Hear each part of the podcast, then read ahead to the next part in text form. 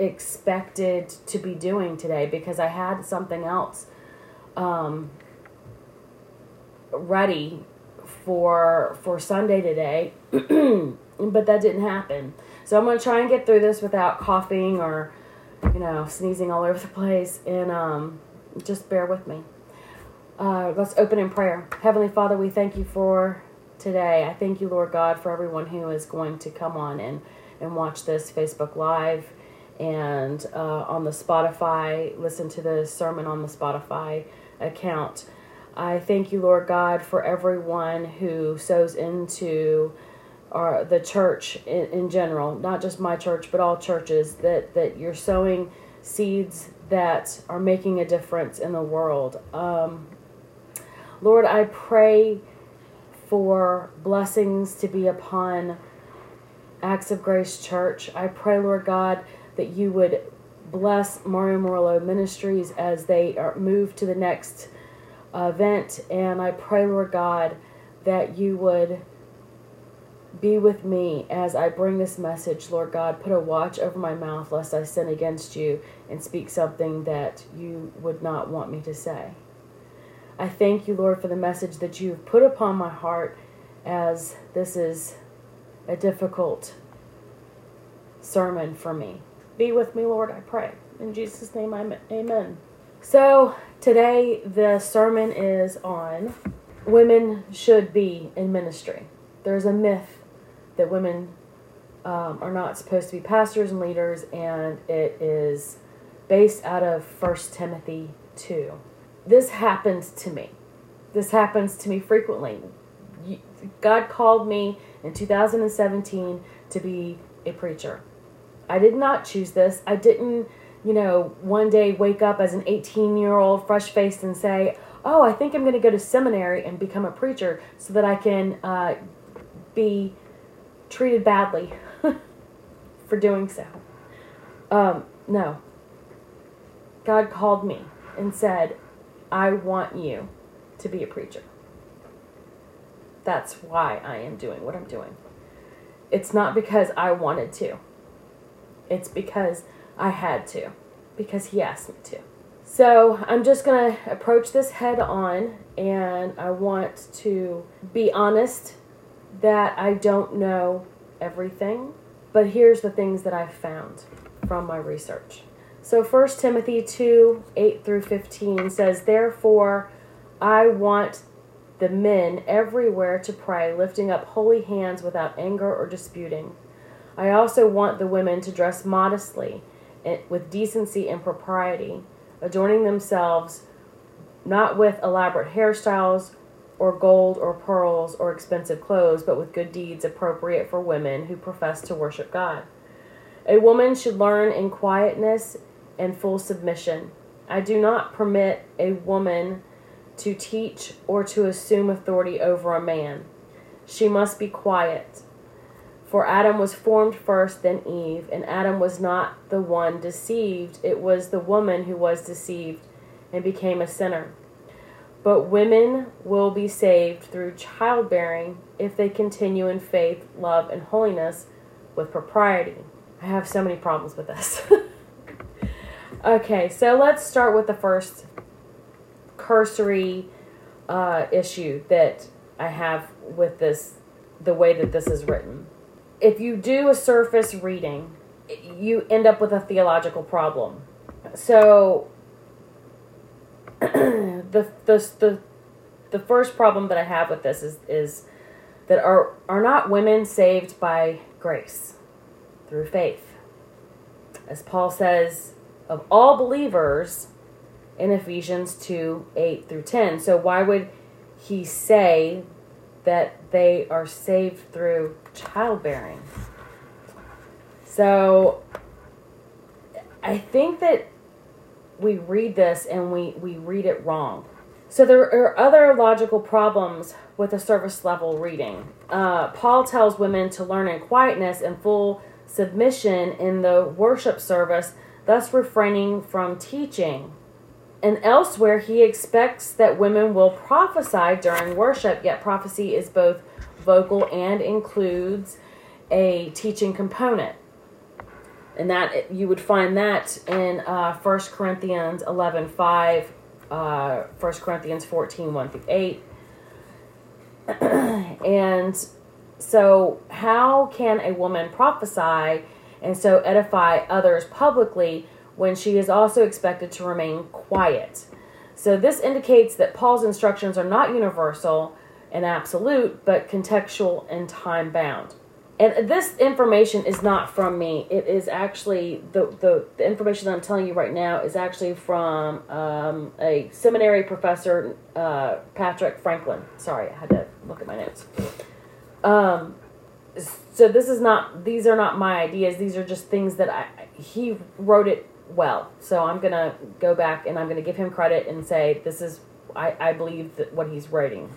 So there's a whole lot that he says, but one of the other problems that we have that Paul is not writing in general a, a general universal treatise on women in the church. Rather, he is giving particular context based instructions to women in Ephesus, the location of Timothy's church, in order to address a larger issue or a set of issues.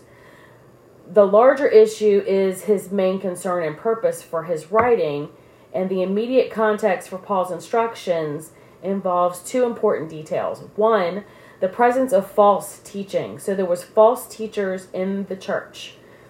And it was leading to the second problem, which was arising in the church's worship gathering, leading to division and other harmful consequences. The other, the, another issue that that um, this professor had was Paul says nothing in 1 Timothy 2 about women being subordinate to men in a general sense. So he quotes Worthington and says what verses 11 speaks about is learning quietly and so being in submission to the teaching and what is being required of the listener. So the main problem is the false teaching, not the gender of the person doing the teaching. It is very likely that there were women in, Eph- in the Ephesus church who were voicing false teachings. they are being instructed to be quiet and to listen to the authoritative teaching of the church and its gospel. Now, the third issue that that arose was the women Paul is addressing is likely high status Gentile women who have recently become Christians and members of the Ephesian church. Notice that verses 10 through 9 through 10 concerning modest dress for women assume that these women have the means to adorn themselves with elaborate hairstyles or gold or pearls or expensive clothes. Some of these high profile and wealthy women may have formerly been priestesses or prophetesses in their former pagan religion, and at least some of them were educated and had skills in rhetoric. Given their background, they may have assumed that they should naturally take leadership and teaching roles within the church without first having been adequately trained, biblically, theologically, mentored, or discipled, and spiritually formed through Christian worship and spiritual disciplines in the context of the Christian community. I'm sorry. Voices messing up. The woman in Ephesus was being the the women, sorry, the women in Ephesus were being banned from teaching and leadership not because they were women, but because they were not ready, not adequately trained for the job. And given their status, they were used to people, to being people of influence and their values. It is important to be rich and to appear affluent in their culture. It seems that they lacked both knowledge of the Christian faith and humility and self awareness to recognize their lack. Many of these high status women probably had male slave servants and were now worshiping with them in the Christian church. The kind of authority they were used to exercising over them was no longer fitting in the context of Christian worship and community. Now, there's other issues. So, Worthington also points to the rabbinic tradition. Some early tr- Jewish commentators noticed that God's initial instructions not to eat of the tree of knowledge of good and evil are given first to Adam, directly to him only, I want that to be pointed out directly to him only, as Eve had not been created yet. The rabbis reasoned that Eve was vulnerable to deception by the serpent because Adam had not instructed her well enough concerning the ban. That was Genesis 3 2 through 3. Might lend support to this theory because it records Eve misquoting the original ban when speaking to the serpent. So you can find those th- that issue in Genesis 2 16 through 17 and Genesis 3 2 through 3. So, in light of this, Worthington suggests that Paul is pointing in citing the false story that people who are not adequately trained and taught should not be in a position to lead and teach others, which is absolutely true.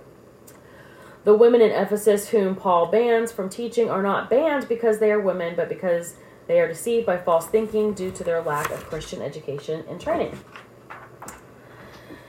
Now, Paul does not say, I never permit women to teach or have authority over man, although he could have. The language was there, but he didn't. And he could have said, I will never permit women to teach, but he didn't say that. So we have to keep these things in mind when we look at 1 Timothy 2 8 through 15. Now, in the Greek, it reads more like to, to me, uh, because I look at the interlinear Bible. I will go back, if I am not understanding something, I will go back and I'll look at the interlinear Bible, which it goes from the Greek or the Hebrew or the Aramaic to the English. And so, and most of the New Testament is in Greek. And so I go back to the interlinear, and when the way it reads to me was that I am not allowing a woman. so, one, Paul is not using the plural for women in this sentence. He is saying a woman. So I'm wondering if I, I, it maybe it made me wonder was there one particular woman that was that was causing a problem or was he making a generalization and just not using the plural? Two, Paul does not use the word never, which he could have. And if he was making a, a broad statement, he should have. But he was not. It was specifically for this church. Because here's the other thing. So 1 Corinthians 14 34 through 35 says the women should be kept should should keep silent in the church for they are not permitted to speak but should be in submission as the law also says if there is anything they desire to learn let them ask their husbands at home for it is shameful for a woman to speak in church here's the problem with that earlier in First corinthians uh, it's First corinthians 11 5 says but any woman who prays or prophesies with her head unveiled disgraces her head. It is one and the same thing as having her head shaved. So do you see how it's the language that they're using that is the problem? Because here in in in First Corinthians, there's a direct contradiction. That doesn't mean that there is an error. It means that there's a contradiction, which is completely different. It means that we don't understand why he said exactly the way he said it, other than these women were prophesying. Uh, we believe that these women were prophesying over each other and interpreting in interpreting other prophets. So I've heard this passage is also about speaking in tongues, but I would remind you that uh, the there were women in the upper room who received tongues.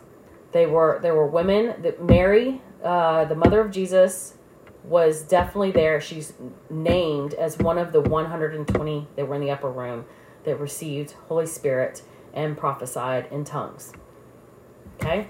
So 1 Timothy 3:12 reads in the Greek, "Let deacons be one man, one woman." I'm bringing up the deacons thing because we're talking about women in ministry and that we are one allowed to speak and two we prophesy and three we can be deacons now what is a deacon in the scripture in the greek it's di- diakonos which is plural and it means deacons, ministers, servants. But where we get the word deacon from. This is probably from the this is the definition that it gives you in the in the in the in the word. Probably from an obsolete diaco, an attendant, waiter, but it's especially used as a Christian teacher and pastor, technically a deacon or deaconess, deacon, servant, minister. Okay, now that word, diakonos, is used three times in the word as deacon, seven times as minister, and 19 times as servant or servants. But I want you to understand that this is there's another word for servant that can be used and it, the definition for that one was slave. So when paul says i am a slave he was using the same word. Not not diakonos but the the one that means slave okay?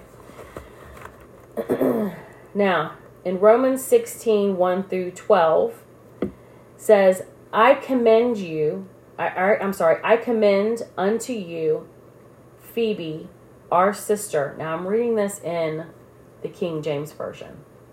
There's a reason. I'm going to read it to you in King James and then I'm going to read it to you in ESV. So in King James, it says, I commend unto you Phoebe, our sister, which is a servant of the church which is at Cenchrea, that ye receive her in the Lord as becometh saints, and that ye assist in assist her in whatever business she hath need of you for she has been a succor or a succor of many. Most people don't know what that means. And of myself also. So, a succor in Old English means helper. But if you look in the Greek, the word that is used for succor is prostatis, which means protector. It means female guardian or protector and also uh, patron so protector and helper are completely different things. Completely different things. And I'm going to say this. King James had an agenda, and that's fine. I use all versions of the Bible. I use the Bible app, so I'm able to flip through to any version of the Bible that I want to look at. And I often read many different ones. But the main source that I use is an interlinear Bible that is online where you can read it from the original text and get a better, clearer picture of what is being said. Now, I want to go back to the word that he uses, that the King James uses, where he calls Phoebe a servant. That word in the Greek is diakonon, deaconess. She was a deacon, she was a minister. And they used it as servant because it saw it's they were using it wrong. And then they called her a sucker. I'm I'm sorry. I King James was a chauvinist. It's true. It really was.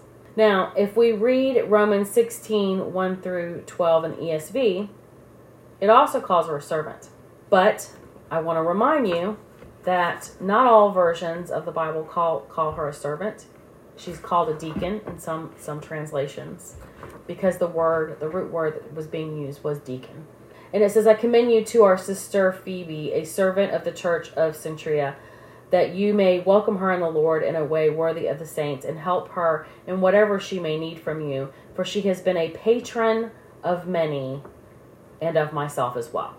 I also want to say this beware of any doctrine or religion that tells you that you can only use one Bible.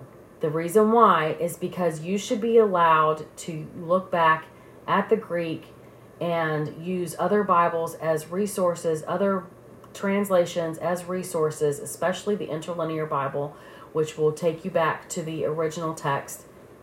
Because if you are using a version of the Bible that they don't want and they don't want you to look at any others, there's a problem with that. There's a problem with there's a religious spirit over that.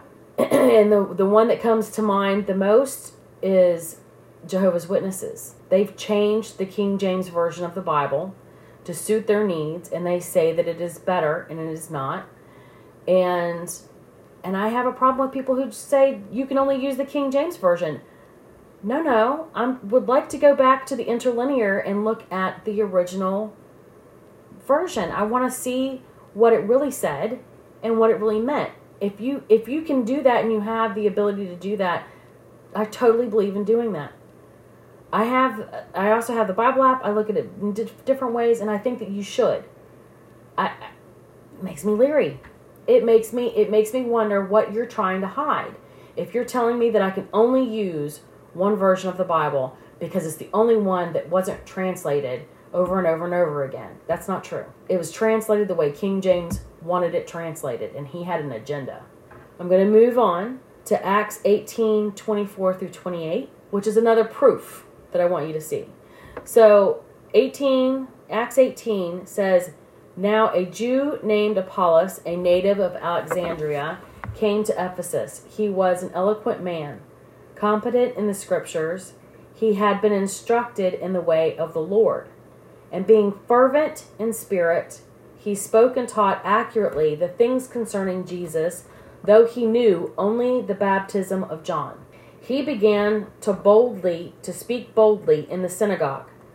But when Priscilla, that's a woman, and Aquila heard him, they took him aside and explained to him the way of God. They, they and Priscilla was named first because she was the strong. It is said in the notes that she was considered the stronger of the two spiritually. So here we have a woman teaching a man who was teaching the word wrongly. Just want to put that out there. Now, Galatians 3:28. There is neither Jew nor Greek, there is neither slave nor free. There is no man no male and female, for you are all one in Christ Jesus. All. Doesn't matter what your gender is, it doesn't matter what your color is, it doesn't matter what um, religion, whether you're a Jew or a Greek, whether you're a Jew or a Gentile. We are all one in Christ Jesus. And it all it all comes down to whether or not you've been educated in, in the Word of God or not. So new Christians, no, you shouldn't be a pastor. You you need to go and learn. Get some education. Acts 2 17 through 18. In the last days, God says, I will pour out my spirit on all people. Your sons and daughters will prophesy. Your old your young men will see visions and your old men will dream dreams. And even on my servants, both men and women, I will pour out my spirit in those days, and they will prophesy. Now, the word servants here is the word that I was talking about. It's doulas and doulas, and it means male servants or slaves and female servants or slaves. This is what the word that Paul used when he was saying, I am a slave to Christ. because it's also, I'm a, I'm a servant to Christ. Acts 21, 8 through 9. But I want you to see that all people, it didn't matter if you were slave, if you were free, if whoever you are, female, male, you can prophesy, will prophesy. This is what this was, it was in Joel, and then now Luke is quoting Joel in Acts. Acts 21, but it was Peter that said this, by the way. I, I just want to put that out there. He was, this is when he was doing his speech after he'd received Holy Spirit. Acts 21, 8 through 9. On the next day, they departed and came to Caesarea. We entered the house of Philip the evangelist, who was one of the seven, and stayed with him. He had four unmarried daughters who prophesied. Okay? Romans 2 6 through 11. He will render to each one according to his works. His, the word his here is not his, it's it's not it's the it's actually supposed to be them. It's atua and it's uh, the Greek word for them. It's the plural. So he will render to each one to their works. To those who, by patience and well doing, seek for glory and honor and immortality, he will give eternal life. But for those who are self seeking and do not obey the truth, but obey unrighteousness, there will be wrath and fury. I wanted, I, I'm reading these, I read these scriptures to you for a reason. So, to all my women out there that are struggling with the idea of ministry or have been told that you can't be a pastor, because I don't like hitting these things head on. I, I, I would rather, and I have never addressed this before. I got called in 2017 to be a pastor, and I have never addressed this publicly because I would rather let you just look stupid. I don't, I don't, I'm not one of those ones that are going to argue with you. I don't care if, I don't care if you don't agree with me. But for all of you women out there who get called to ministry, you you you you you know if God's called you. You know that he has put something in your heart. I just want you to be encouraged today to know that God loves you and he sees you and don't let anybody tell you that you don't have what it takes. Okay? I would not have addressed this if God had not said, I want you to address this because I recently ran into this issue. Again. Again. And I don't have a problem with ignoring it and walking away, but the Lord really put it upon me. I want you to address this. This is important to me. So here I am. And I hate being on camera and I hate um, being on Facebook, and, and I'm doing it anyway because God said so. Because I have a calling. In 2020, I don't know if you can see it back here, this. That is a destiny board. I was in prayer, and the Lord, this came down in a vision, and it came so fast that I had to, I was sitting there writing stuff down. I was like, oh my goodness. And it felt like to me that it, the Lord just it there it was all of a sudden. And I wasn't praying for anything. I wasn't praying. I was like Lord I'll do whatever you want me to do. Just show me what you want me to do. And this is what I got. It was January of 2020 and the center of it is the church Acts of Grace Church and there's many other things that are around it that he wants he wants to build with me.